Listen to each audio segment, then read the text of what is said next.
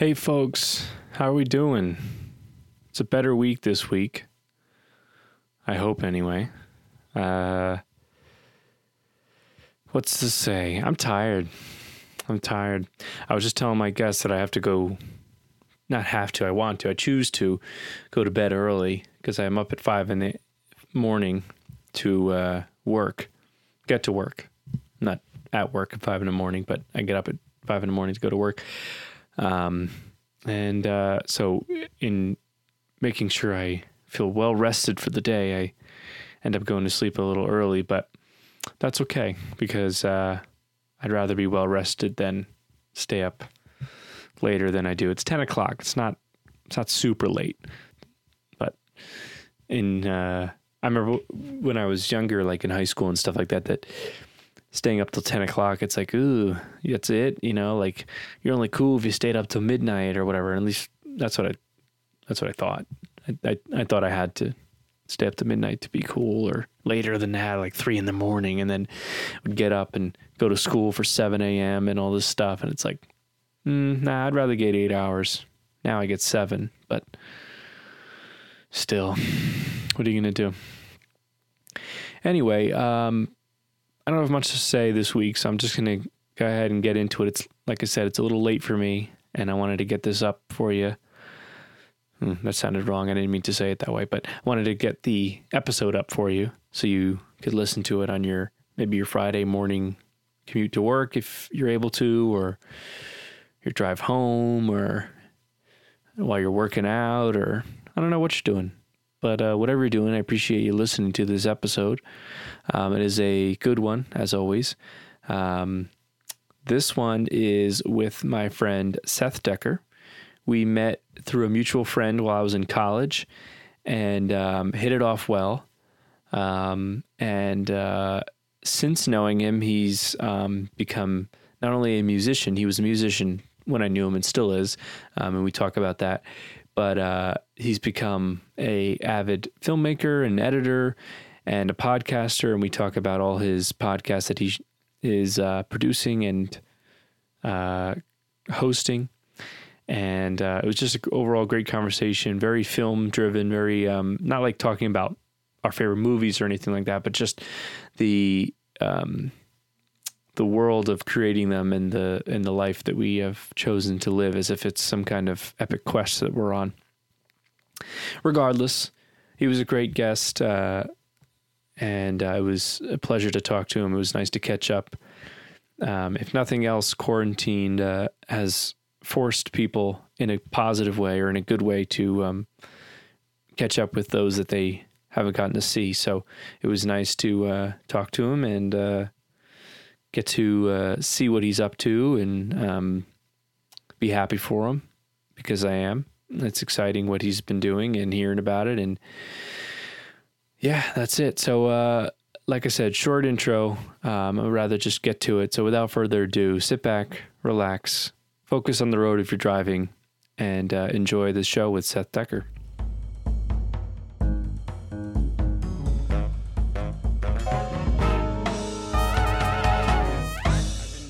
Listening to a lot of professionals and how you know they interview and and just trying to get better at it and you know learning and all that good stuff. And sure. um, one of the things was of course researching. So i was like oh let me let me refresh my memory on seth. Not that i forgot who you were or something but you know you uh, you interact with different people and like let me just run down so i wrote some stuff down whatever and i was just listening to your uh, album and stuff right before you came on so it was oh, like wow. yeah one singing vo- your singing voice right into now your speaking voice i've but uh yeah, it was great. transition. Yeah, yeah, yeah. And I hadn't listened to it since it came out, whatever, two, three years ago, whatever. And yeah. I, I was like reminded, I'm like, wow, he really did a great album. So kudos to you guys. Well, you, you did something nice.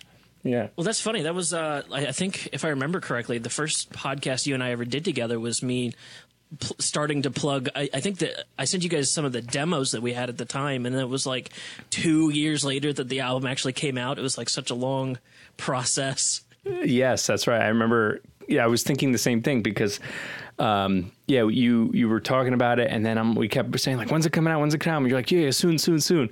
Um, but uh, yeah, yeah, yeah. I remember the demos, and you also um, wrote us a few little pieces for um, our pilot that we were attempting to make. Oh yeah, I remember that. Yeah. I, I, I, I do remember that. That's right. Yeah, like little stingers um, that we used in, in between, and uh, they, they worked great for the show. Unfortunately, we just didn't go farther with creating it. Um, we it, it literally was like a like a real um, case of like the studio, but in this case, the school wanted something a little bit more PG, PG thirteen, and we were kind of going more like not necessarily hard R, but we wanted to be able to kind of say or do whatever we wanted. Yeah. Um, and so we're like, we'll just do it ourselves, and then it just kind of fell apart. So it happens. I, I look at any kind of project like that as practice. Like even just from my end, being able to play around with the music aspect of it was really fun. But you know, also getting into into filmmaking afterwards. Anything that I've done that I didn't put out there, I'm like, yeah, it was good practice though. that's how I think about it too. Yeah, it's it, everything's a learning curve and learning tool, I should say. And uh, yeah, there, it, you know, it stinks when you can't put it out. I wrote something not too long ago. Um, about six or eight months ago, and uh, really liked it. Another kind of pilot attempt, um, and uh, I was pitching it to an actor friend of mine who we were we kind of came up with the concept together, and I went and wrote it, whatever, and then just you know, haven't heard from him. He lives in New York. I'm here in Jersey, and it was kind of like I don't know what happened. He vanished. I don't know whatever it was, but uh, um, so I have this now unproduced script. I mean, it would have needed some edits and whatever, but we were prepping to do like a um, read through and with some of the other cast members because I had everybody kind of pre-casted, and uh, Sure. and it just yeah, it just never came together, and it is what it is. I mean, it was more. I look at it as script practice, you know. Absolutely. Yeah.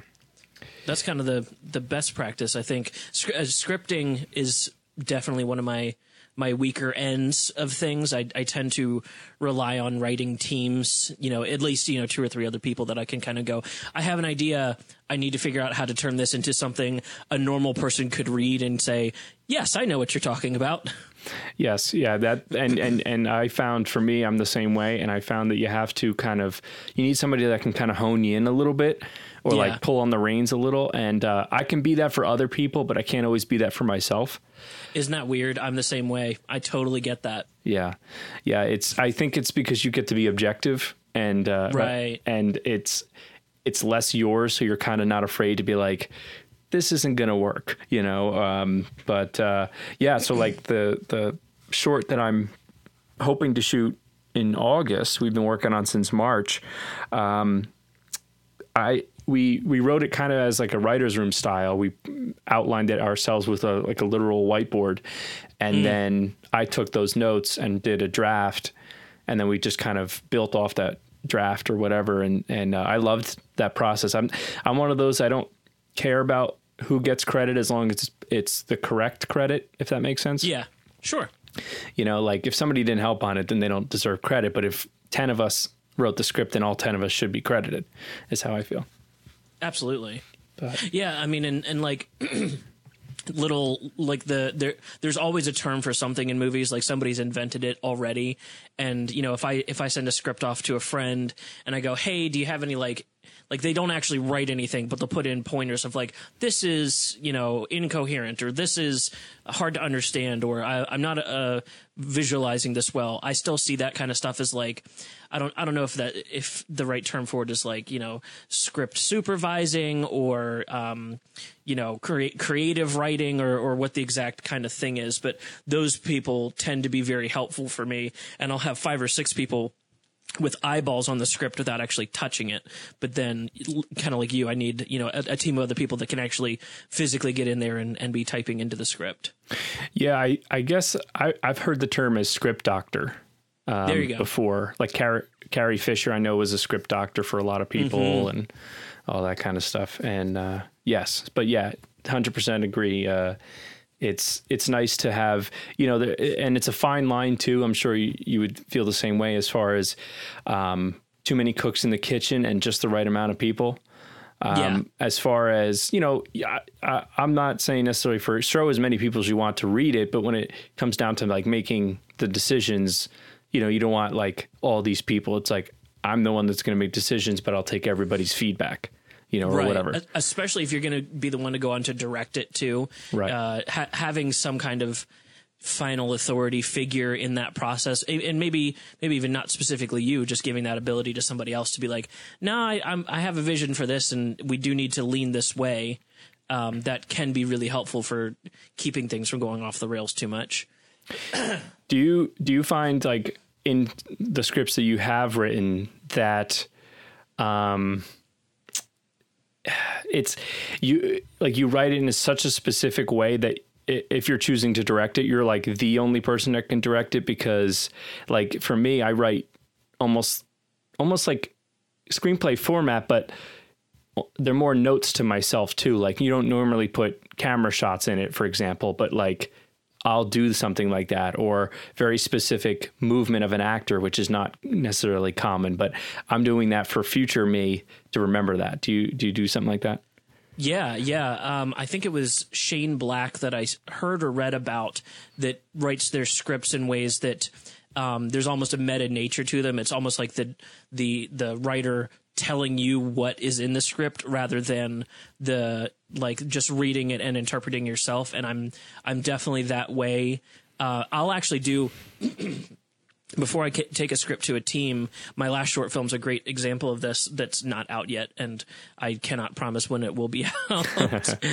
I'd love to be able to plug that, but uh, no promises on that one. But that was a really fun project because it was the first one that I funded myself, and I had the the treatment of w- what basically turned into the storyboard and the script all in one. And then as I started to parse things out with the the cinematographer and the other writers, that you, you could see, you know. excuse me, another writer go through and they'll like clip out all the camera notes and be like, okay, we have some more space on the page. And I'm like, damn, I needed that. Um, glad that I gave that to uh to uh the cinematographer before that happened. I, I totally get that. And sometimes I'll I'll put in notes that are maybe confusing to read, but then I know that day of I'll be able to maybe act it out for you know one of the actors or you know um, who DP or whoever and be like, this is what I mean when I put in this note, and you'll see like things start to click. And I, I'm thinking of one specifically where I said um, somebody taps a gun to the side of their head as if to say, now you get the idea and no one understood what the note meant until the day of and i literally got into place and acted out and i was like huh and all of a sudden it was like oh yeah okay i know exactly what you mean maybe i just didn't know how to explain it correctly but i i know what you mean when you're talking about uh that kind of that kind of direction in a script Yeah, it's interesting too. Just made me think of it. I'm I'm uh, trying to read more, and um, uh, I decided I was going to read the Harry Potter books. I hadn't read them before. I've seen the movies a whole bunch of times and all this stuff. Wow. Yeah, and uh, I'm on book five, and uh, it's interesting reading. Like, obviously, J.K. Rowling was able to go a lot deeper in detail with things um, than you could in a movie. Things get cut, whatever. So it's interesting to see how she describes somebody that I'm sure in the script just had, you know, one line of thing where she could take a whole paragraph to describe a place or a person or something. So it's it's kind of interesting to see how different mediums um, kind of react and and interpret uh, things. And and and yeah.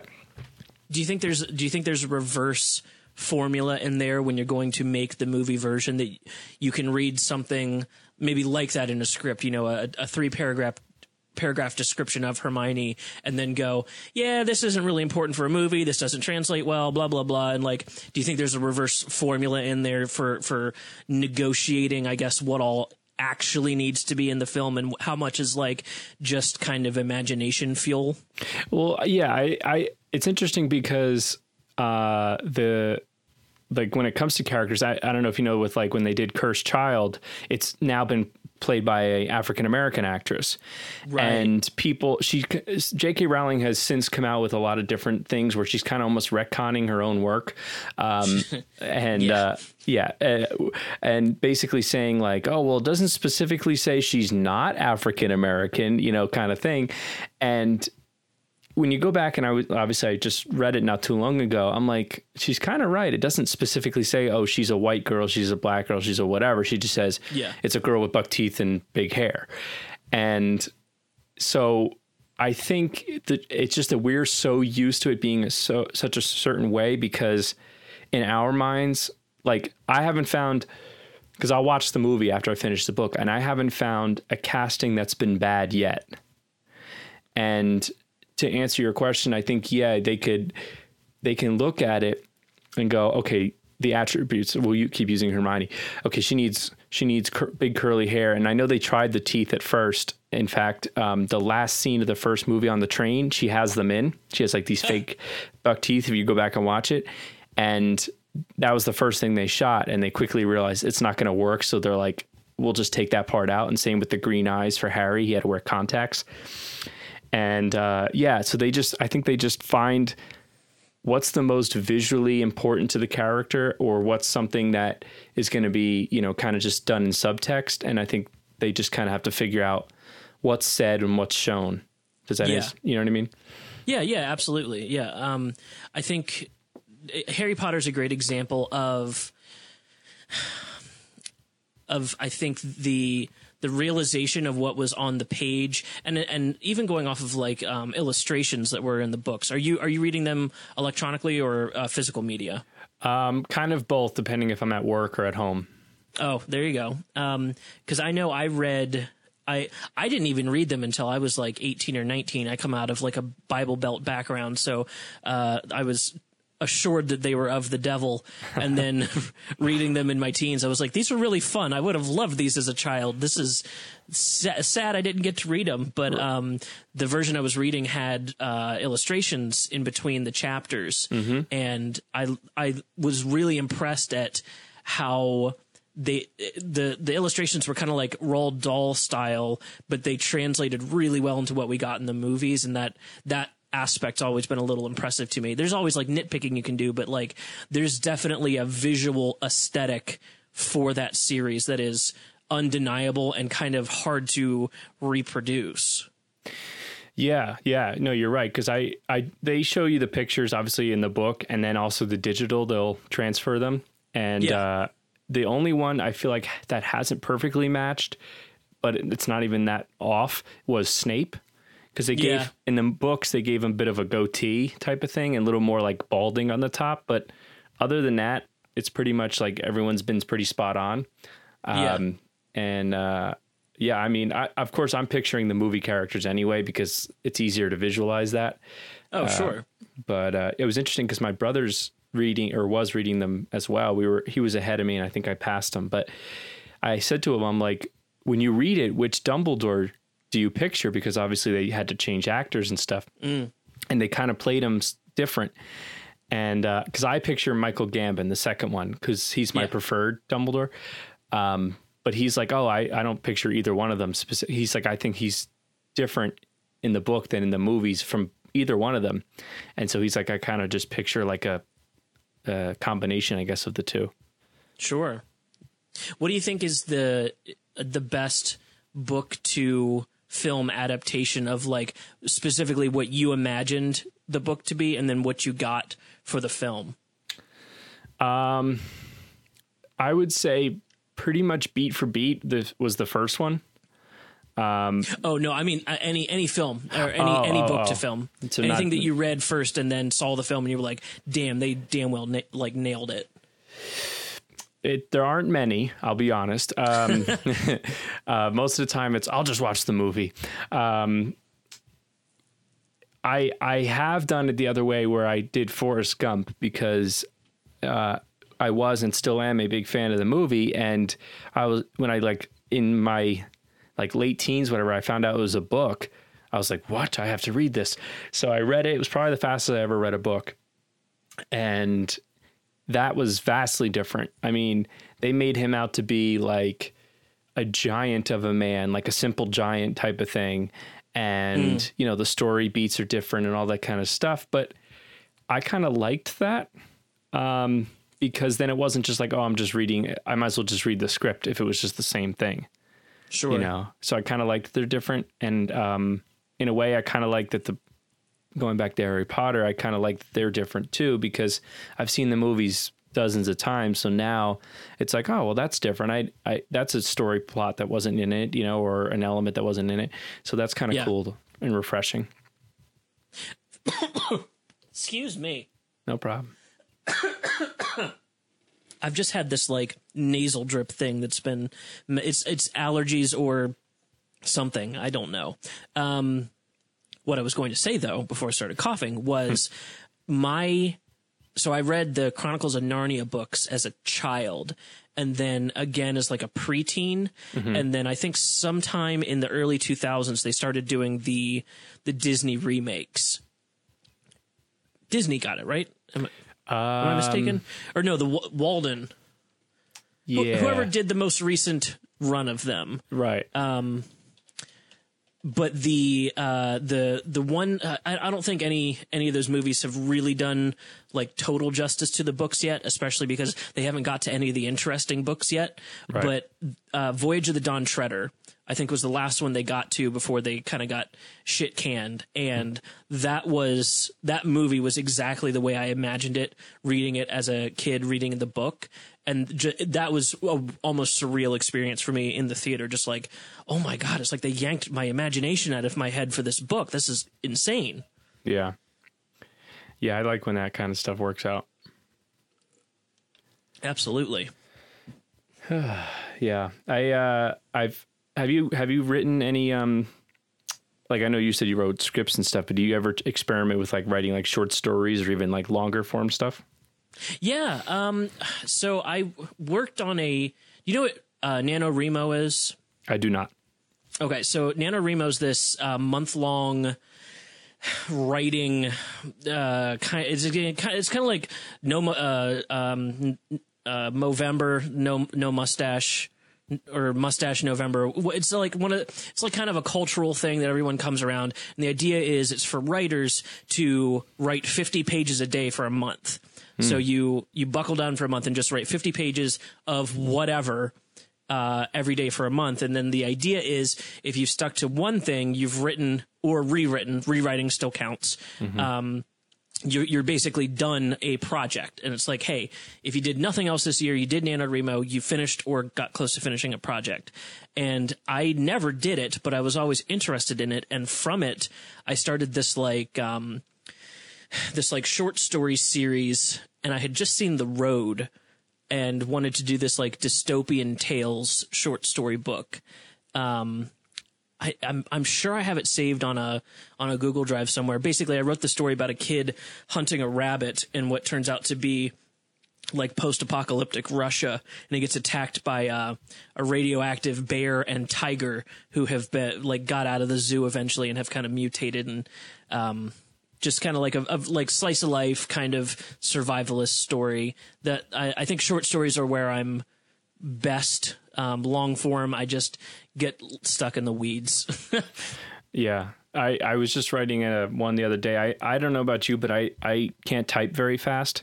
Um, I just never took to, I guess, doing typing class. We had it, but I just never, I guess, mastered it. And so I'm I'm one of the old. I like the old school, like just legal pad and and go like with a pen, Sure. and cross out whatever. So I started writing this like idea, but it wasn't. It was one of those that I kind of just like it came to me, you know, or to give more better context, I I'll like on my notes app on my phone, like come up with a little concept, throw it in there, whatever, and never look at it. Well, I happened to be cleaning it out the one the other day and I saw it and I was like, oh, that's kind of a good idea. So like, let me see what I can come up with. And I wrote like two, three pages on it and I liked where it was going. And, but then I, I quickly kind of got stuck on it. But uh, I do like write, writing short stories and it's, I don't know that I could ever write a full novel. I, I don't know that I could, like, I, I feel the same way about feature films where I'm like, how am I supposed to, I've, I've written one, but I'm like, how, how do people do this? Like, I think shorts are so, sometimes hard enough, let alone, you know, a 90 plus page script, but right. yeah. feature films are i think that's that's definitely a learned thing i, I i've i've never I've never heard of anyone like their the first script they write is like a is like ready to be shot feature film, w- regardless of how many drafts they do. It's like a, a kind of muscle that needs practice. Sure. Um, I mean, it's, it's the same for you know any kind of script writing, but specifically like the feature length thing, I think is has to be done in chunks. You have to figure out like what you want from it. You have to figure out what you don't like in movies and and see if you've done anything like that w- within your script to to kind of change or cut out. Or I'm I'm a very meta thinker, so I'm always going like, am I doing this because it's an easy trope, or is this something that I could do differently and it would improve things, or is it a good trope to use? I, I'm always thinking that way. do you uh do you kind of go with like um what's the wording like i, I kind of go with the write what you know like that old trope of write what you know and uh, but I also kind of tacked on write what you have access to, which I think is something that Robert Rodriguez has always pushed, um, especially in his earlier work.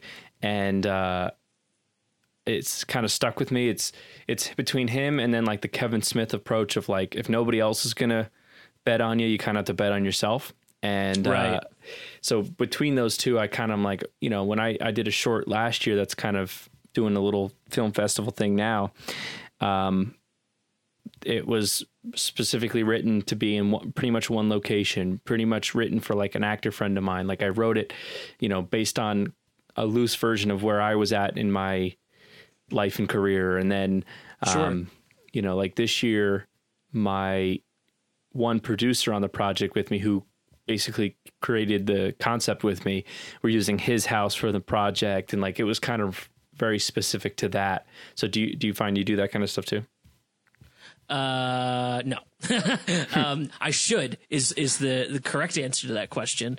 Um, no, I I tend to I love research. I think is is a big aspect of filmmaking for me. I love research. I really love like I'll get an idea and it's it's big and it's huge. Um, or, okay, so so for instance, something I'm in the middle of right now. Uh, I haven't titled it or anything, but it's it's basically it's going to sound like a sci-fi channel thing, but the way that I'm trying to execute it is a little more mm, subtle. Uh, but it's basically Vikings versus Bigfoots, Okay. Which that's obviously not going to be the title. Um, Right. But the idea is it's kind of like a a winter survivalist story, and I mean, you know, I'm sure I could get access to winter woodlands uh, at some point during the year to shoot this kind of thing if I wanted to. But the I, I the the place where I got stuck up was like, well, if I'm going to do this, I want to do this right. I want there to be like you know lore and and things like that, and behind it because there's not going to be a lot of spoken dialogue because we're talking about Vikings here. So then I'm like, well, let me let me do some research, and as I as I go back into the research, I'm like, oh my god, Vikings were complicated people. Okay, well, back to the drawing board because I'm I'm not writing from what I know. I'm just writing from like you know images in my head, and then I'll go back and go, okay, well, I think I've got my my team of people down here. So let's let's switch back to the Bigfoot. Let me get into Bigfoot lore, and it's like. Bigfoot lore ties into like UFOs and like you know ancient aliens and and all this other kind of stuff depending on where you're reading and then you know eh, it's the kind of thing where uh, I wrote you know a really breezy 75 pages and then was like okay so let me make sure this isn't just you know sci-fi channel shit and went back and was like oh this was just sci-fi channel shit. I know nothing about this. But then in doing the research i'm refining and it's it's kind of like that um, you know, think think outside of the box is a great term, but eventually you have to stuff everything into a box because it has to be contained within 90 minutes and a script length and you know you need parameters so I'll, I'll start big and then start finding the little boxes to put the ideas into that help me uh, secure them down into into what i'm doing but if if i shot for what i knew I, I guess i just don't get create like creatively inspired for something to shoot around in my house or my neighborhood or something like that. It just doesn't grab me. It's not the stuff I watch either normally. Yeah, I just I, the the kinds of things that I watch aren't normally you know shot for you know what what people know. Um, I, I tend to be into the more like um, fantastical or old old time old history or sci-fi. Like I, I tend to stray away from life as I know it, and maybe that's just escapism. But I think that's why I, I'm drawn to telling stories set in you know kind of fantastical uh, locations and, and time periods and settings. If I remember correctly, and I'm obviously you can correct me if I'm wrong, but I, you you didn't start out wanting to do film, or or did you? No. Uh, well, I say that I've also been going back through my like my history. I totally forgot that like during the early 2000s I was really into flash animation. Um, so I've I've been doing storytelling of some kind my whole life. Uh, music was was the big push for me through my like later teens into my 20s but yeah filmmaking i didn't even really get into until i realized that i really enjoyed film more than just watching them. When i when i was like when i realized i was watching a movie and then immediately going to imdb to look up background and then youtube for any kind of like behind the scenes footage and and i i was just quickly became obsessed with the background of filming um, and like even even the music video that that you and I shot together, a lot. I was way more interested in watching what you were doing than thinking about what I was doing. So it's funny that you brought that up because I um I was th- you know again going through like notes and things like that. I'm like, oh yeah, we did that music video together. Yeah, and and uh, I I have to say, and I've, we've hung out in between, but since making that, I felt so bad because because I felt like I dropped the ball on it, and like obviously like all right, I think it was the first time for everybody, all that stuff. But oh sure, there, but there was such a like we were supposed to film in this other room. And then um, you know like it turned out there like I was able to rent it out but then they're like oh haha we're having an open house today. So you can you maybe use that one. And then um, so we're now we're in this different room. And then we had the you know, we were kind of making it up as we go. I, it was like me and Patrick because he was nice enough to come and help me because my classmates didn't show up, and it was just like a big mess. And then with the edit, um, I felt like I don't know. It just it could have been so much better. So uh, at one point, I was like, "Is Seth mad at me that I like no. made this thing?" No, not at all. That's it's funny you say that too, because that's how exactly how my first music video went when I got into into filming. Um, and, and, uh, that one ended up not even coming out. I was doing it for myself. I was like, I, I can figure out how to do this, and I t- it took me some practice. Let me tell you that. Um, but no, that it's funny you say that because I remember getting the finished product and, and going, damn, we really didn't do well enough for Dan to even be able to sync our song to what we were performing that day. I was blaming it all on our drummer because I was like, I, we couldn't hear and you were off beat and that threw the whole thing off because there's like you know these like little slices of of mistiming. And you know in in hindsight it's probably all of the above right, right. but um no i was i was never mad. I, I was just genuinely shocked you were willing to give up a whole day to to shoot for you know peanuts i don't even think we paid you did we well, no, but that it was kind of like a uh, scratch my back, scratch your back because yeah. I was I had to do a vi- music video for a project. You wanted a music video anyway for publicity or for whatever, so it was just kind of helping each other out. And uh, yeah, I remember something about the drummer. You were saying that he kept changing something, or you know, we yeah. we we realized we realized after we needed like a temp a, a track that you guys just played to. Yeah, and we didn't have that. Yeah, yeah. It, in in future projects, I figured out that what what we what you need is an in ear system for all of the musicians. Um, that they can just play along to the exact track, and then from there, everything kind of takes care of itself. If somebody goes off, not everybody's off at the same time, so you have enough footage to piecemeal together at the end. Right, and uh, if I was to do it again, and it was something I wanted to do anyway because I like music videos that are more like story driven than just mm-hmm. like watching them play. And I think it was something we might have talked about or I had at least thought of. But again, with time and crew and all this other stuff, and it was getting down to the wire, I was like, all right, let me just, we just kind of came up with, I think it was like a jam session type of video yeah. or whatever.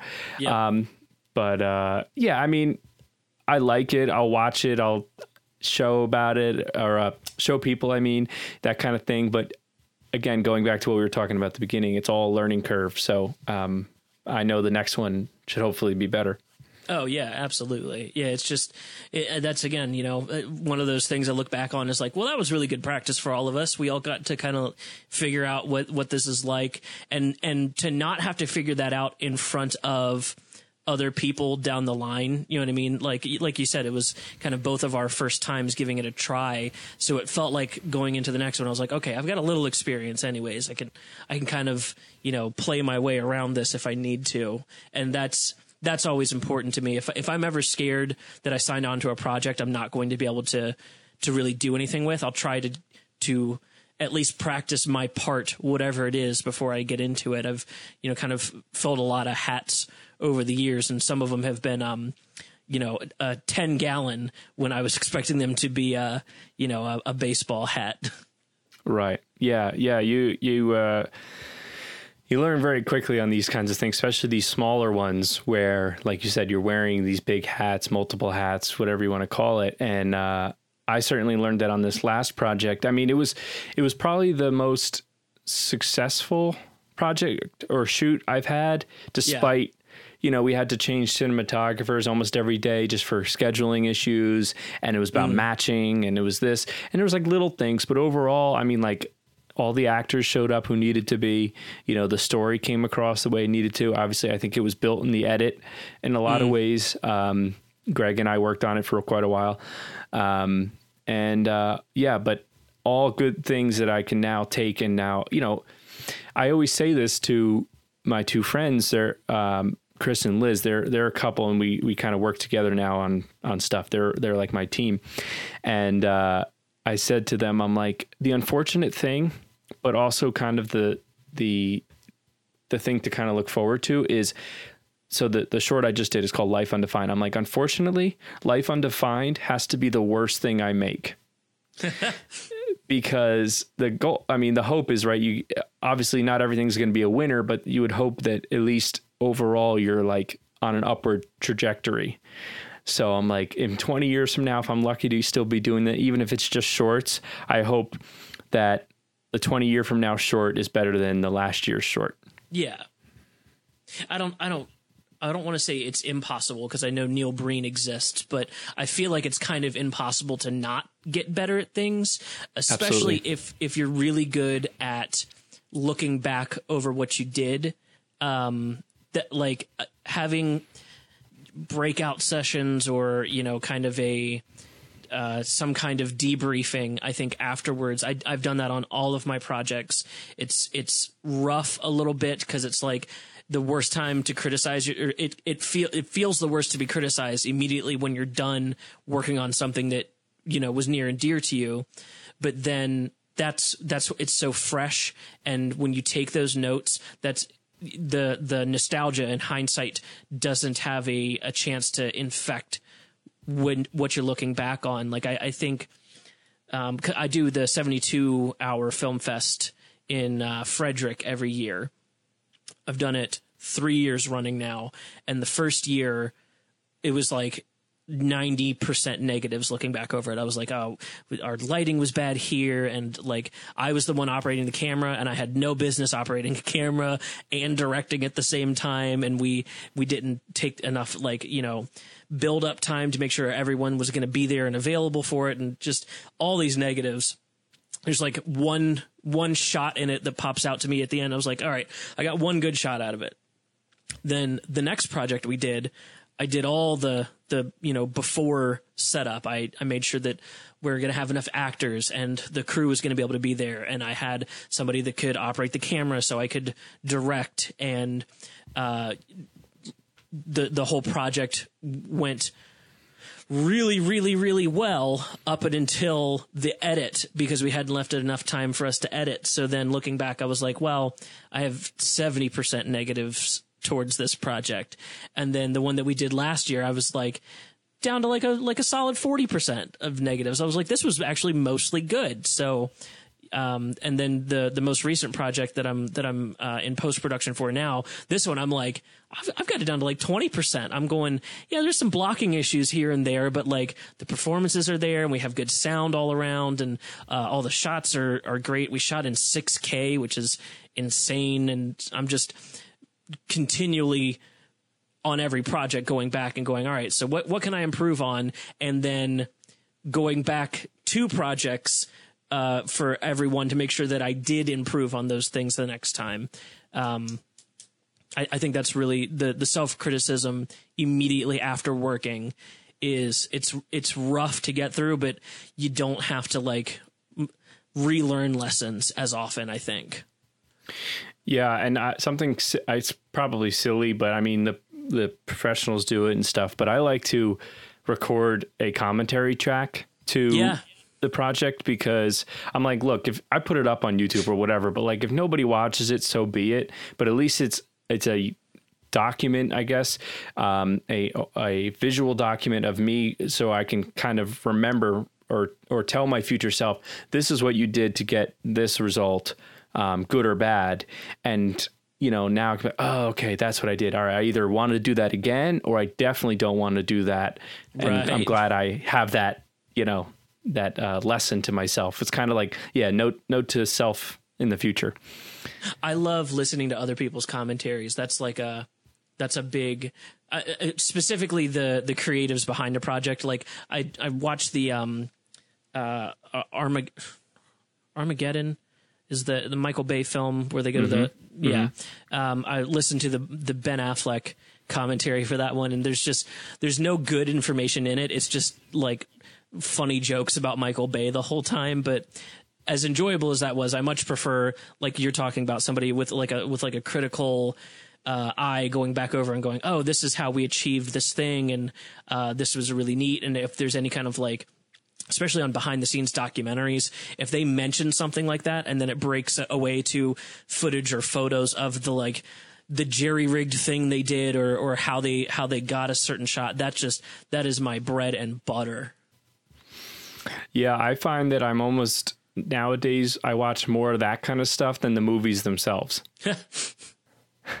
because I'm like, I'm getting so much more out of. I, am never gonna watch all these movies and shows, but I'm like, maybe I can at least learn something from these things. Sure. So you know, and like you kind of alluded to, I think at the beginning with YouTube breakdowns and and IMDb and all that kind of stuff. I'm like constantly looking and watching and that stuff, and then um, my my brain is like a sponge for it, so it soaks it all up and yeah, um, yeah. But I, I love that stuff. Do Do you ever worry that you're the annoying friend that points that stuff out while you're watching a movie with friends? Not Not only do I worry, I know that I am because well, look, you've been on our. Uh, our movie podcast and stuff how many times where i was just like well actually uh, you know somebody has to be that guy and i've just accepted that role yeah and yeah. Uh, it's okay um, but uh, like i said it's i don't ask me to do certain math problems, but you want me to tell you when a certain movie came out or if it won an Oscar, I could probably tell you. Yeah. Um, t- don't test me. Don't put it on sp- me on the spot. But no, I'm kidding. Um, but uh, yeah, I mean, people are like, "How do you remember that stuff?" And I'm like, honestly, I don't know. It's just what sticks, you know. I think it's because uh, it's it's because it's important to us. I think is why. Yeah. You know probably. what I mean? Like, like my my girlfriend's a. Uh, has her master's in data science and like that stuff's important to her and so it sticks with her. She can she can tell you why one equals zero just the formula off the top of her head and i'm like i i wish i could do that but i kind of don't because i really like being able to recite you know film trivia from uh, from the back seat of a movie sometimes. Yeah i um i i've i've thought often thought about i'm like all right if i didn't want to do movies or photography I've expanded to and podcasting, whatever. I'm like, what else would I do? And I'm like, honestly, I don't think I'm good at anything else, like normal people jobs.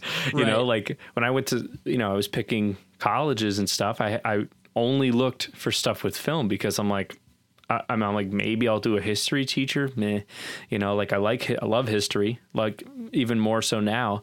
But I'm like, eh, this is this that's my like you said, bread and butter. It's what it's what we're good at. Yeah, yeah, it just sticks with you. It, it interests you. Um, I, I'm always I'm always looking for like it, I'm I'm always keeping my ear out for anytime someone mentions that they have like any kind of relation to a certain thing because I'm like oh this is a new perspective for maybe something that nobody knew about. Um, I I love listening out for that kind of stuff. I one of the guys that's on my podcast. He's a um, he's been a gaffer on like a couple of the Marvel movies and the Wonder Woman movie that came out a couple years ago. Basically, if it shoots in Maryland, he's been on it and just, just like he doesn't interact with celebrities or anything like that. Really, uh, he almost killed Ben Affleck one time, dropping a uh, a light panel on his head. Almost. I Um, heard that. I heard that. just you know that kind of stuff. I I'm like that's not in a documentary anywhere. You know what I mean? That's Right. literally word of mouth from his his experience to me, and now it's memorialized on a podcast somewhere.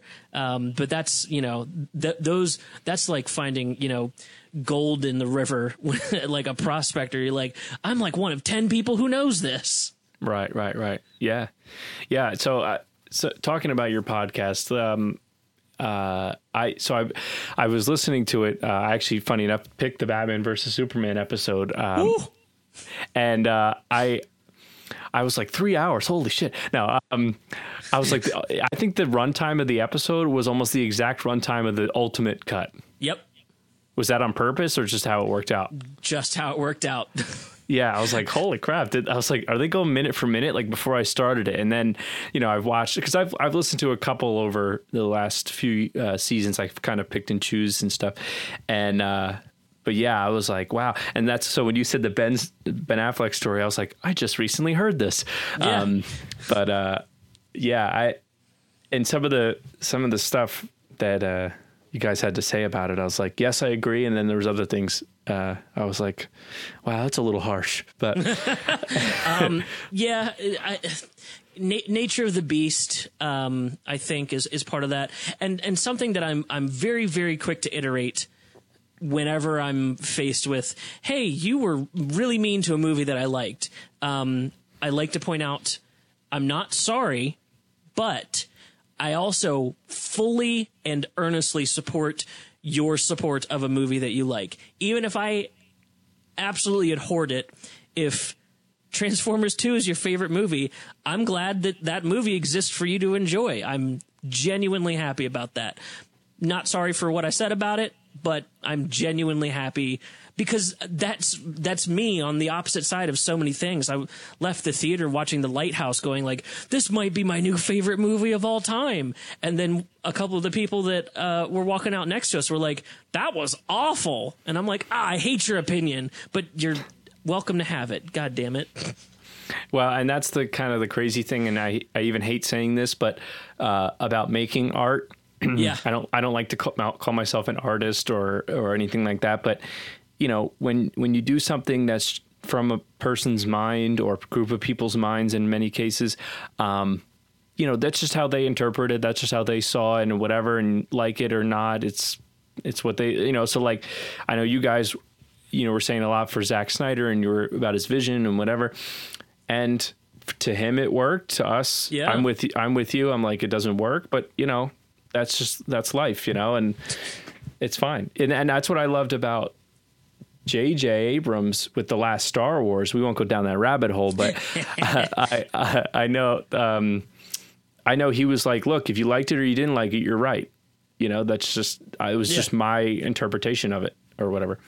Yeah, I think that for me, a big part of what we do on my podcast is uh, I'm al- I'm always looking for dissonance. I'm always looking for the movie is saying one thing and doing another on multiple different levels, and that that to me is the the way that I build the core of a story is is the, like the point that I want to arrive at, and then the mode in which I'm telling the story. Are these compatible? Are the characters who need to present the final argument are they the right characters to present that, or are they dissonant, or are they dissonant to the kind of story I want to tell? Like there's you can always tell when something's really really good because everything works. And figuring out the intricacies the the web of all of that and that's just on story level. Then you have a totally different thing with like set dynamics and the way actors interpret what you're doing and if an actor's not interpreting what you wanted at all uh, and they also don't want to change the way they're doing it that that can lead to you know so many just there's so many spinning plates that you know it's just watching a good movie is like watching one of those big domino uh, setups with like a million dominoes and they all go off without a hitch. It's like, yeah, that was basically impossible to do. So, uh, and I say this on my podcast all the time. It's amazing movies get made at all. So I can't ever really shit on like The Room. You know, like he Tommy Wiseau got a movie into theaters. I haven't done that yet. Like I, there's got something to say there. Yeah, yeah. I uh, so just real quick for people that want to check it out. What's the the name of the show? So you can check out the Film Rescue Show. Uh, like, uh, I don't, actually, we haven't really gotten into what that podcast is. So we review movies in the first part of the show. Um, and by review, I mean kind of more on a like film school technical level. We we, we don't give numbers. We don't. Uh, we're we're not in it for like the the you know uh, public review game. We just kind of we go into our thoughts on the film in the first half, and then in the second half, us or one of our guests, of which there are a pantheon, um, will pitch what they think the movie should have been on basically a story, cast, and crew level. Um, it's a purely hypothetical imagination station kind of good time. Uh, I'm fully taking advantage of the fact that anything you imagine is going to be much better than the final project or pro- uh, product could ever be. So keep that in mind. But uh, yeah, it's the Film Rescue Show. Okay, so and and is there like criteria for what uh, what movie it can be, or it just has to be bad, or no? It the the the thesis of the of the show is I'll talk to literally anybody um, I've I'm I'm a big fan of organic marketing. I don't like taking out ads. I don't like making people pay for things uh, that aren't going to you know benefit them or or anything like that. So I I realized quickly if I just bring a random guest on, they're going to show at least a couple friends, and if I get enough of these people showing enough friends, eventually I'll have an audience, and it has worked out that way so far. Um, but the criteria. I say all the time, I'll literally talk about Citizen Kane if you have thoughts on the movie and think you could improve it. Um, we do by nature end up talking about bad movies more because bad movies tend to be more disappointing than good movies. Sure. Um, but yeah, no, no real criteria. We have we have a list of films that are uh, have been suggested by um, Twitter and, and, email people who don't want to come on the show but would like to see a movie fixed. So if you don't have any ideas, I can always suggest them. And then uh, we also have a list of movies we won't do um, specifically because it's either been done to death or there's nothing new to say or you know anything like that. Um, for instance, I won't talk about the room on Film Rescue Show. It'll never happen. Sorry, it just not not what we do on the show. We try to take um, uh, movies that have, you know, uh, I, don't want to say merit, but you know, coherent plot. Um, mm-hmm. I, I, and I, you know, I say that, but actually, if somebody wrote in a really, really good fix for the room, I would maybe bring them on. I'm not going to lie. I'm, I'm very, uh, I'm very flexible on basically everything. um, now, and I don't know if it might be too early to say, but did I hear you're also working on a few other podcasts? Oh yeah, we've got um, yeah. It, it, actually, this is great timing, isn't it? Um, mm.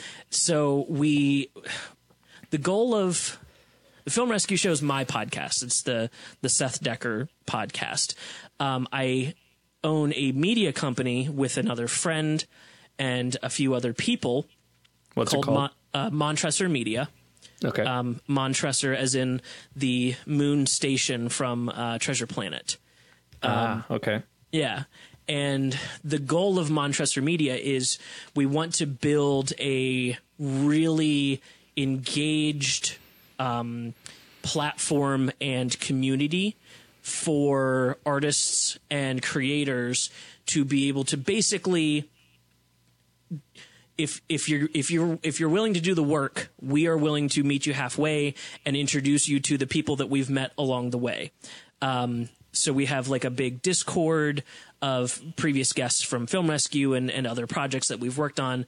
And from there, we produce basically other people's content for them um, with the idea that we you help us build, we help you build. If you leave someday, you get to keep everything. It's all your own content.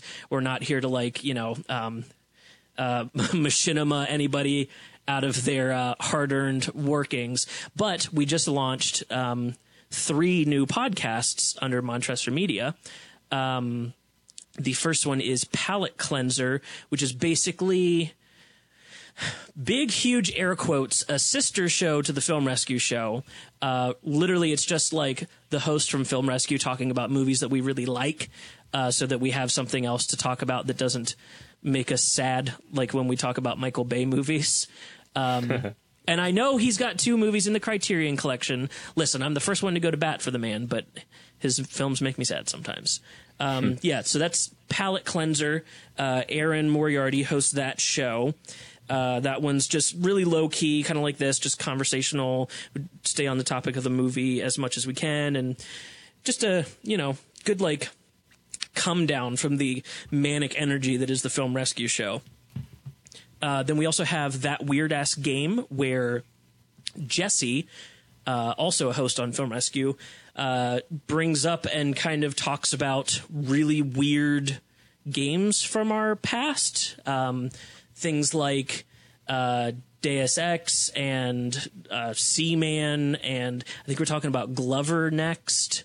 Um, so it's just kind of like a it's not it's not really a gaming podcast. It's just kind of like a hey, do you guys remember this weird fucking game? And that was crazy, wasn't it? Um, a Fever Dream podcast. And then the one that just got launched uh, today, as in June 25th, when we're recording this, uh, is called The Gavel and this is like the big flagship baby. I'm literally not this is the first project that I have no involvement in. It's just me as like a producer. Um, that it's it's a Dungeons and Dragons style RPG podcast. Um, but the setup is the characters don't go off through the world on adventures. They all stay in one town. And so it's kind of like Law and Order Dungeons and Dragons, where there's a crime at the beginning and then they go into the courtroom to prosecute. Um, really, really unique setup. I'm not an RPG guy at all. And the pitch itself made me go like, hell yeah, I'd get behind a show like that. So that's the Gavel, that weird ass game, Palate Cleanser, Film Rescue Show. All of those are under Montressor Media. And we don't just do podcasts, so we also do like YouTube and um, other things. But you know, it's it's kind of a project by project basis. We want to help, but we also like. I'm not trying to take anything else on my editing load. yeah. So the uh, I might have missed it because I was writing these down to make sure I uh, mention them later.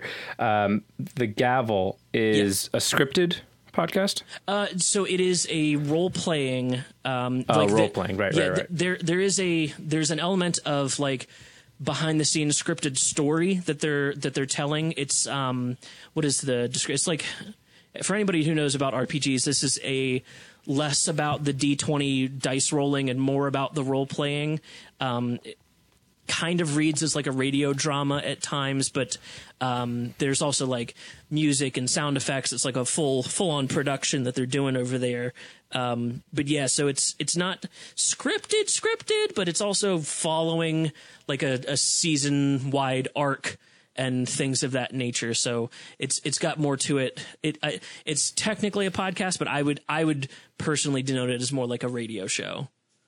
Okay, so it's actually it sounds like something uh, we're developing um, on our end to be a kind of.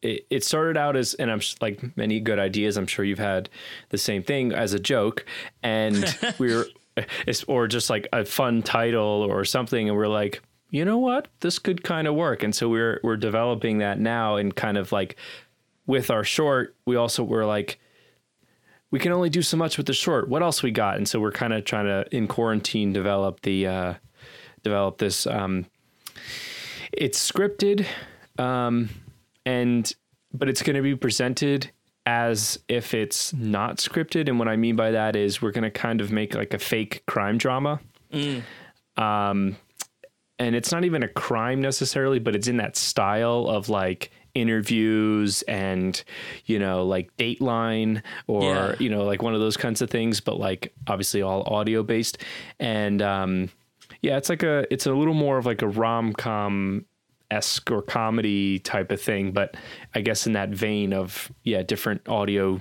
sources and stuff like that I like it. so yeah, thanks. Um, I don't I don't want to like say the name just yet, just in case we don't go through with it. But that's something we're uh, definitely working on. sure.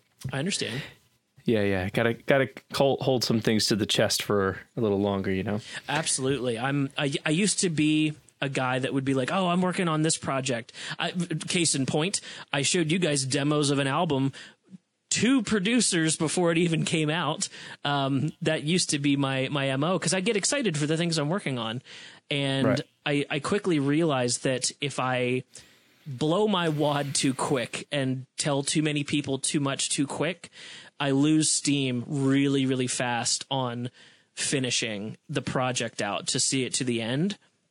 So now I've against my better nat or uh, against my only nature, uh, kind of play things close to the chest and say, "Hey, I've got something coming up." Maybe, uh, but then it, it makes it that much more exciting when I can reference it back and be like, "Hey, remember when I said I had something? This is what that something is, and it's a real thing now, so it's happening."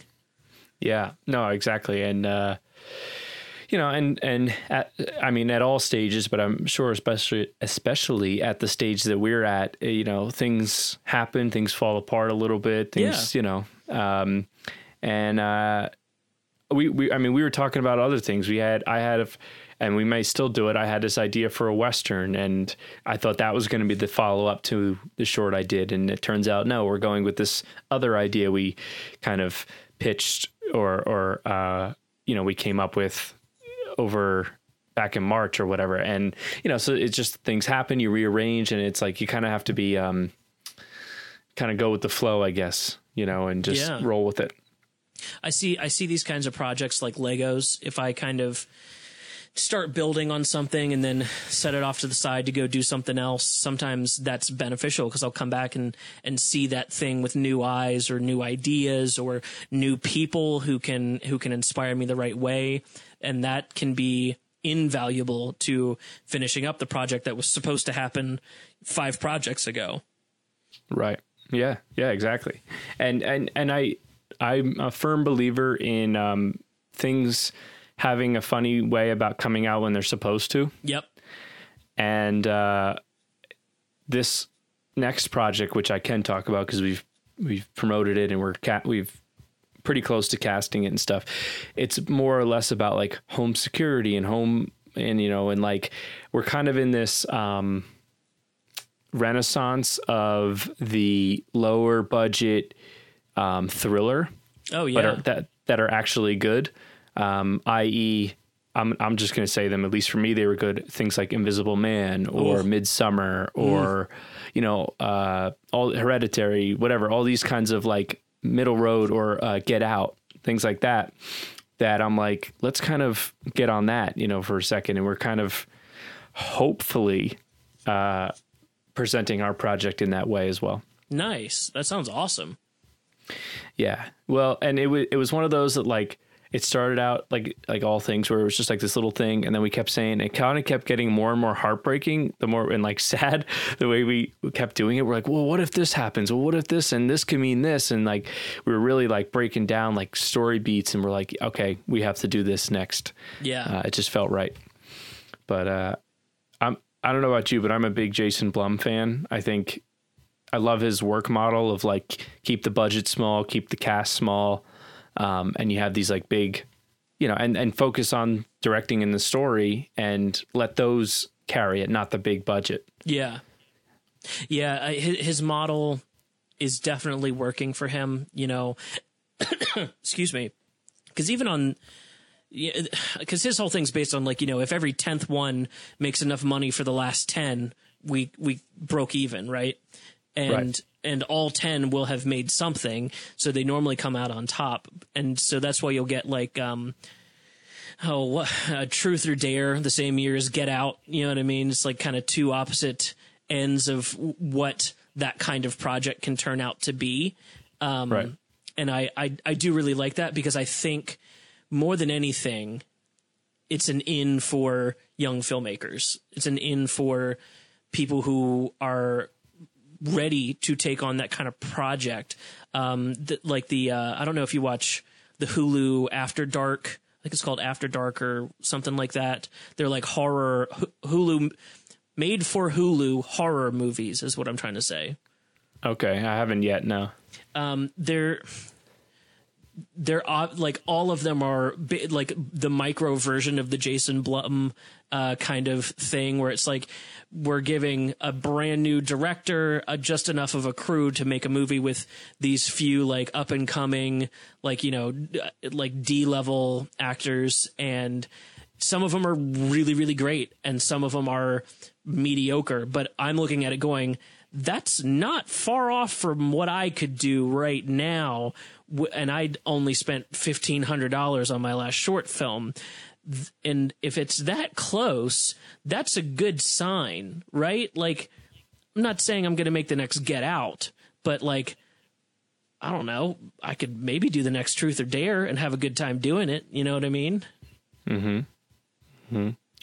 Yeah, we we've been having such a good time, you know, building. So not only I, I think we're in the similar boat that you are. I mean, you're you've been. I know. I guess we're we've been about in the same pace at it, but we're trying to figure out what's our identity as far as um, you know a production company. So Toby Moon Productions, we're trying to build this name. They they kind of came into it, Chris and Liz, um, after I created it with Pat, um, and uh, we're trying to figure out, like I said, what what's our brand and what's what are we trying to do. And I, you know, from the beginning, I was like, I don't want my name as the director on every single project because that, it's boring for other people. It's boring for me. Like, and I was talking to my friend Tariq on our last episode, and I like I was saying to him, I get just as much, if not more, enjoyment out of helping someone else make their project. Um, and ha- ha- have since the beginning, and obviously I haven't been doing this very long, but there's something to be uh, valued with, um, you know, having somebody that obviously nobody's coming up to me with their ideas yet, but I've reached out to a few people and said, "Hey, would you be interested in wanting to work on something? Maybe you can write something, or do you have a short story we can adapt, whatever." Um, and I'm like, "I want to help you make it. I don't want to direct it. I don't want to. I just want to help you make in different voices and um, diversifying the portfolio, all that kind of stuff." Yeah.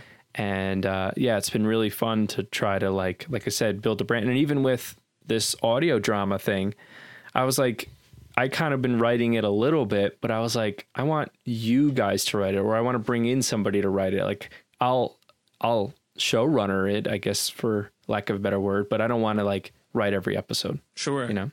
yeah that that facilitator mentality is really really really important um something that like i really i need i need first of all that kind of mentality from everyone i work with but i also need like a project first mentality i have been super super lucky that i haven't really had to work with any maybe more than one or two like divas. You know what I mean? People that have to have it a certain way and are not flexible and do not care about what other people think and um, you know, don't like listening to the authority figure. Like I, I think the authority figure is important, but I think in general that facilitator mentality is the thing that makes things like happen. It's how Yeah. it's how they get launched. It's how they continue going. It's how they get brought to an end. And I I think that the a bit on on any larger project I've worked on, a big issue has always been this just like this ego trip kind of thing of like, well, I've worked on this and I know things this way and I'm not open to anything else. And it's like, really? Oh, okay, but like, you know, you're missing out on like wild new experiences being that way. So I'm always like anytime I strike off to to work on you know a larger project and then come back to my core group, I'm always like, oh man, I'm home. Nobody hears like shitting on each other or you know giving giving uh, crap for for ideas that they don't like, and I, I I think that facilitator mindset is just that's how you really get forward. You, you know, that's a lot of people are going to look to people like you, people like you know my partner Devin um, people like that and go, hey, that's a guy who gets things done. And that's like almost more important than the creative idea itself, just to get right. something done. Right. Yeah, no, it's it's just interesting too, and like that's why I've uh, always, not always, but more recently, like people have asked me, "Oh, who's your favorite director?" And it's hard to choose director, but I could tell you like who my favorite like producer is or creator is because that's what I've just kind of gravitated towards more. Yeah. Um, and if you wanted to know, it's J.J. Abrams. um, uh, and uh, I was just saying that last week too. I'm like, if I had to pick one guy who I would like, not that I want to copy his career, but like do what he's doing and like, or is like a perfect summation of what I'd want to do, it's probably him. Yeah. Um, obviously no one does it like him, but in that ballpark, I guess. And uh, yeah, I just I, I like working on these projects. So whatever whatever job needs to be filled, preferably something with a little bit of a uh, leadership role, yeah. I'm in. Yeah, I uh, I I totally totally get that. Totally feel that.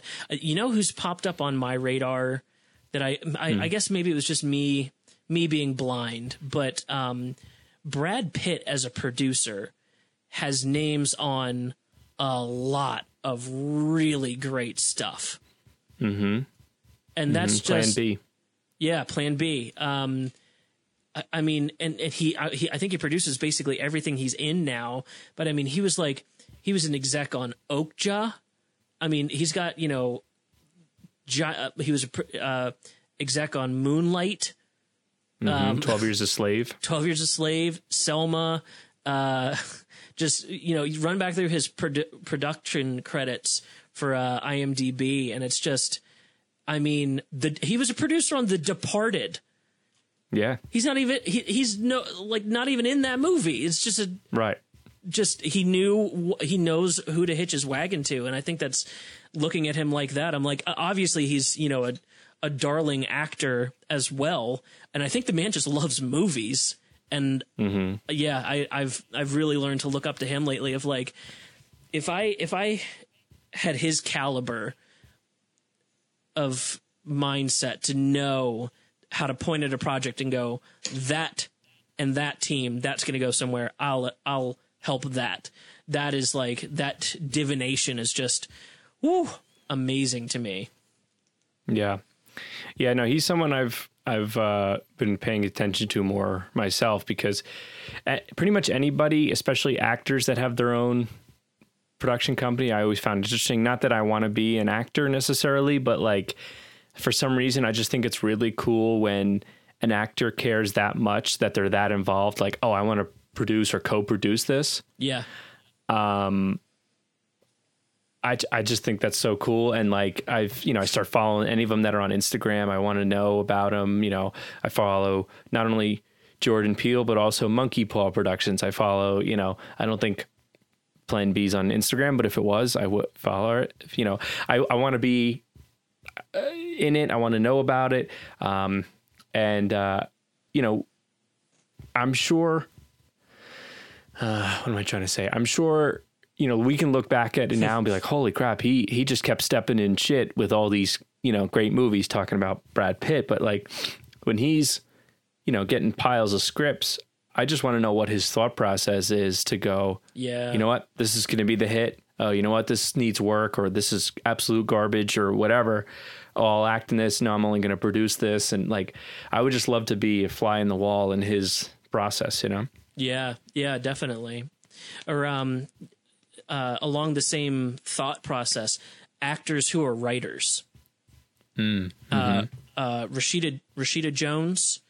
Mm-hmm. Um, you know, you, uh, most people know her from like The Office and Parks and Rec and stuff. she wrote a couple of the Toy Story movies. Yes, she Like- did. Yeah.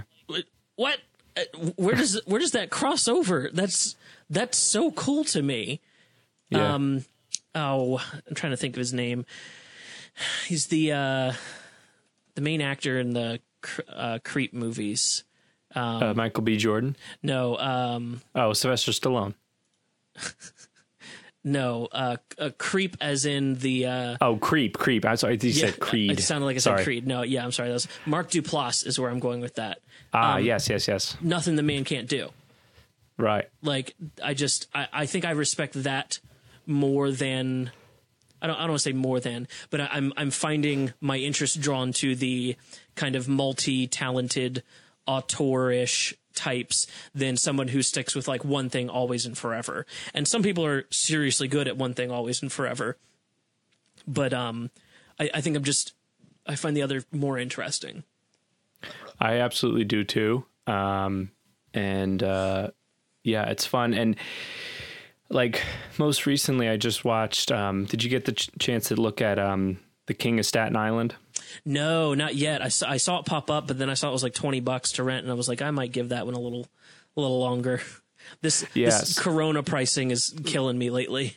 Yeah, yeah, I, I know. I hear you. That's why when things are like, oh, we're going directly to Hulu, I was like, yes, yeah. thank you.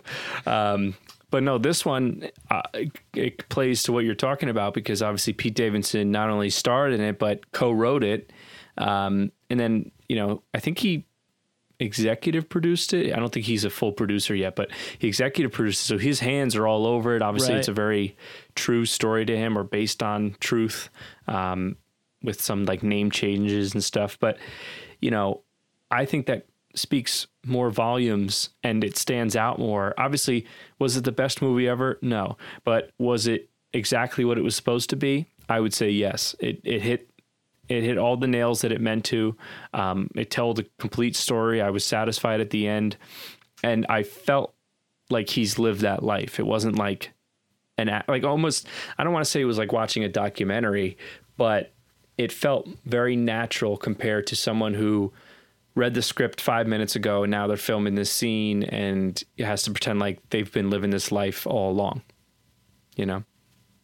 Yeah, I, I I agree. Like, and especially when things like that are written for the actor's wheelhouse, you get way more nuance out of performance. I think. Um, I love a chameleon actor, but I, I really like watching people live what they lived, and maybe even maybe even in certain scenes, seeing them reevaluate the situation as it's being retold and and get something more out of it. I think that's uh, it's hard to pick up on, um, but you know that's uh, a- acting and uh, as a as a director, knowing what you're getting out of the acting and how it's going to come across. That's that's something I'm always keeping an eyeball out for. And so when I see these, you know, kind of kinds of performances where it's like, oh man, they're they're like they're reaching deep for something in there. Um, that's that's the stuff I really enjoy watching. Did, or um, kind of going back to the question when I asked before about were you always into film and stuff? So I guess now going forward, is that ultimately what you're trying to do or music or both or? Yeah, I mean, I'd, I want to believe I'm never going to stop doing music. Um, I actually have some studio time booked uh, next month, just for Oh, very cool. for funds. But um, the the band thing is something that I chased down to the end that I wanted to the I guess the feather that I wanted in my cap. And then from there I realized what was going to be involved to do it in a way that I could do it as a living and and mm-hmm. kind of vetted out all the different ways that I could have gone with it and and recognized that it would have been a fantastic profession but I just kind of stumbled from this the podcasting world with you know I, I don't have a film degree of any kind. Um, my background in film is 100% you know um, like uh, working with a sony handycam and things like that. Um, but this is this is definitely where I, I want my career to go in in some way shape or form whether it's like i i edit for my job that's my like actual uh, paid gig right now, and I do enjoy that. I could definitely be, you know, an an editor in the future, but I also have really enjoyed directing. Uh, that's something I would definitely keep doing. I like the writing process. I could absolutely see myself, you know, writing scripts and, and selling those to subsist. But my dream goal, uh, like we were just saying, is kind of a mix of all of it. I'd like to write, direct, edit, maybe act someday. Um, you know, I'd love to produce. I'd love to executive produce. I I have a really good time with all of that. Uh, so yeah, this is this is where this is where I'm headed now. I think I've kind of it took me a while, but I kind of figured it out. Yeah, yeah, it's it's uh, definitely a um, process, and it. I think that's one thing That that schools don't necessarily make clear that um, it's okay to evolve. Yeah. because that's what we're going to do anyway. So, um, and and kind of just change and like just because you went to school for something doesn't mean you have to do it as a career forever, or you didn't go to school for it doesn't mean you can't do it. Yeah. Um, I work with a guy who um, he said he's like, oh, I almost went to film school. I almost went to cooking school. I almost did. I'm like, still can. Yeah. My, you know, what's the only thing that's stopping you is yourself at that point, which I know it comes into money and things like that. But it, it I think look at it as how bad do you want to do it? Right. but yeah, it's it is interesting. I've I've even you know through doing my podcast or, or all of them. I've had a few now. um, I uh, I realized that I genuinely like doing it, not just hearing my own voice, but I genuinely just like having like conversations like this. That's why I've I because I easily could have said, "Hey, Pat and Greg, do you mind if I keep going with Geekcast and kind of made it my own thing or whatever?" Because clearly I can talk about movies, no problem. Right. But I was like, I don't want to do it without them for one thing, and two, there's so much to be learned by just having a conversation with somebody, um, whether face to face. Like ultimately, the goal would be to have any guests that could make it, like be in the same room with me. I have the exact same setup for them, but this is great too. You know, like hearing somebody like we haven't been able to catch up in a while, but kind of fell right back into it. And it's just Yeah. like interesting. I love just like hearing people's perspective and learning. And um, I I'm saying all this because uh, I recently have just kind of gotten a an interest in researching um, pho- uh, journalism and not photojournalism, but also just journalism in general. And I've been doing a lot of stuff with Family Tree just for fun, and um, that's been kind of like my own type of investigating journalism type of thing where I'm like fact checking and doing all this and asking family and interviewing and all this kind of stuff. And I'm like, do I want to do that now? No, I don't no no no. I'm like, well maybe I can take pieces of that and incorporate it into like what I want to do and like you said you like to research for scripts. Well, okay, well maybe I can pull that into what I'm writing and you know, you you kind of become a mishmash of things. Yeah, yeah. I mean, isn't that always the most um, interesting stuff too? Though, is when you when you get that like that mishmash of so many different things, and it and the sum of the parts adds up to a to a very unique whole. Um, I I think that's a, a really great way to go because like I started off with a psychology degree, man. Like I didn't even go to school for music and I literally had a band for eight years and uh, got all the way up to the signing process before I was like, yeah, maybe not. Um, you know, that just the shifting uh, career paths have got me to where I am though. Like if, if I hadn't taken my psych degree, I wouldn't have eventually moved to Baltimore. If I hadn't moved to Baltimore, I wouldn't have had the band members that I had. If I hadn't had them, I wouldn't have met the people that I now make films with. Like everything in its own time leads into its own thing. Yeah, isn't that fascinating how that like plays out sometimes? Like there's things that I look back on, you know, in the moment where I'm like, oh, you know, you always think, oh, I wish this thing, especially the bad stuff. You know, you you wish, oh, I wish this thing would have went my way or this thing would have went my way, and then time and time again, you just give it some time and space, and I realize I'm like, you know what? it worked out exactly the way it was supposed to. It was kind of a blessing in disguise. At least I can only speak for me. Um, you know, where I I wanted to move back to Baltimore from the moment I graduated college in 2017. I'm like, I got to get back to Baltimore. I got to get back to Baltimore. And not that I'm saying I have no interest in moving back there, but now I've come to terms where I'm like, you know what? I didn't move back there, and that's okay because it meant that I was supposed to possibly move to LA next year with the friends I've been mentioning. Right. You know, or it's led me on this path and been able to do that. And it's, I'm not going to say everything happens for a reason because I don't know if I like to Hmm. live in that, uh, uh, what's the word? Um, predetermined path type of world. Yeah. But it's interesting when you look back on it. It's kind of like there's some merit to it, you know? I, I think it's everything happens from a reason, right? You can I think you can always trace backwards. You never know what's gonna what's gonna come next, but I think the um, the uh, assuredness that you can have is that whatever is next will eventually lead into something that you love with the assumption that you're always going to go after the things you enjoy. Like I love cooking. I could easily go to culinary school and have a, a great time doing it and maybe even turn it into a career. Um, and if my life went that way, that doesn't mean I failed at the film stuff that I did in the same way that me doing film stuff isn't me failing at having done music. It's just, you know, that those are the reasons that I got to where I am. Well, it goes back to your Lego analogy, right? It becomes just like a block Yep. in the wall that you're building or your structure that you're building.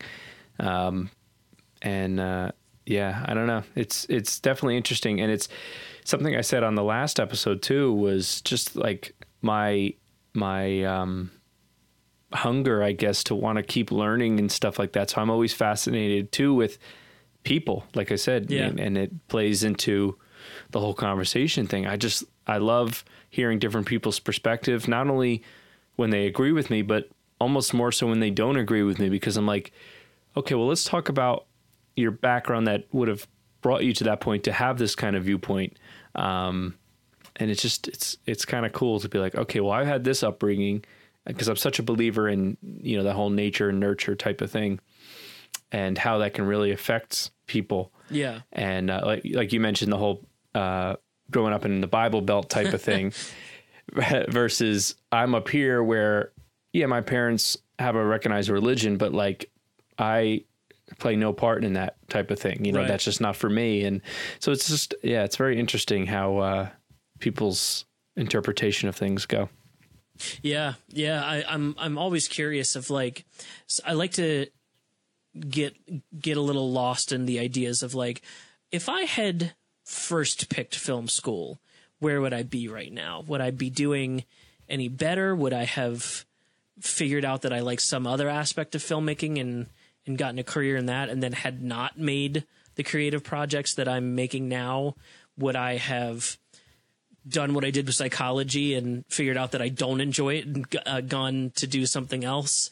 Um, you know, all all of those things. And the reason I got into filmmaking, again, if we're if we're counting reasons, because of my upbringing, um, I wasn't allowed to watch a lot of movies. I wasn't allowed to read a lot of books that I wanted to. So my you know teenage rebellion was to enjoy those those things almost out of spite and then within that discover that I really did love the things that my parents were preventing me from enjoying and and maybe and maybe it uh, that made me double down on my love for movies and for different kinds of music and and for different kinds of you know art and entertainment um and a lot of that has fueled me wanting to make it. Like they they almost literally pushed me into the career that uh, that I want by preventing me from experiencing the things that come out of that career. I, there's some poetic irony in that. Yeah, no, absolutely, absolutely. Well, listen, I think that's a good place to uh, uh, put a pin in this one. I like it. um, I will. Uh, yeah, yeah, I think it's a good end note. But I wanted to give you a, a second if you wanted to just do any last pitches or or tell people where if they want to follow you or the podcast or anything like that. Just uh, go ahead. Yeah, absolutely. I'll try to do this as as fast as I can. Um, Film Rescue Show. That's my podcast. Uh, we are we are going to be taking a month off, but the episodes will still be coming out. uh, across July. So if you listen to it and think you want to be on the show, send an email in. I cap end all of the episodes with how to do that. Um, the other shows that we have under my media company, Palette Cleanser, which is all about really good movies, nostalgia for those movies, why they've held up across the years, things like that. Uh, that weird ass game is a gaming history podcast about very odd and strange games that have come out across the years. Uh, we are n- uh, not leaving any console unturned in our search for very odd games. Uh, and then our newest show, The Gavel, is a RPG podcast radio show uh, set in a D&D uh, kind of magic world, magic police. It's basically if Bright was good – if if you didn't like Bright, or if you really liked Bright, you'll also really like the Gavel. Um, that's uh, that's the podcast we have going on. You can check all of those out under the Montressor Media banner. We have a Patreon where you can get to all of this stuff. It's patreon.com slash Montressor Media. Um, there's, I think, Twitter handles for all of them. I cannot for the life of me remember them all off the top of my head. Uh, and then if you enjoyed me as a person, uh, you can send me a tweet at Seth X Decker. Uh, that's also my name on, I think, all other forms of social media, including my Letterboxd for my jokey film reviews and my uh, Instagram for photos of the food I cook and the cats that I father. Wow, that was well said. Thank you. You're welcome. Um, oh, and did you want to plug your music? Oh yeah, sure. um, my band is called is was um, kind of uh, Schrodinger's band right now. Uh, Young hmm. Poet is the name of the band. Um, it's down to two members now, is why I say that. So we're not like actively doing shows, but we are still uh, making music uh, from time to time. So you can check out Young Poet on Spotify, iTunes, where our album is streaming over all of those. It's called Thrive in a Modern Era. It's been out for a couple years now, but it's still a bop. I'm very proud of it. Um, that was my my big band accomplishment. And then I, will say it now, but no promises on when this comes out. I have a short film coming out called Goldfish. Um, it's a little uh, throwback to Edgar Wright, Quentin Tarantino, heisty, fun films. Um, got a little crime noir in there. Uh, it's in post production right now. I'm, I haven't shown anybody any of it yet, so that's why I'm trepidatious to say when it comes out. But hey, maybe if you're listening to this in the future, uh, if you if you followed all the other stuff that I said, Goldfish is the name of the short film. Well, if it if and when it does come out, I'd be happy to uh, promote it for you. So we'll uh, we'll make a post about it. I appreciate that, and then uh, also open v- invitation for you to come on to Film Rescue Show if you want to pick a movie and pick it apart with us and pitch a uh, more perfect version of it. I know. I gotta. I gotta f- figure out what my movie is. Um, I might be better off on Palette Cleanser if you're doing guest because I feel like I can easily say good things about one, then rewrite something else. Sure. Well, and but, and and I will reference that uh, recently we did um, Gattaca and American History X, which were both pretty good films.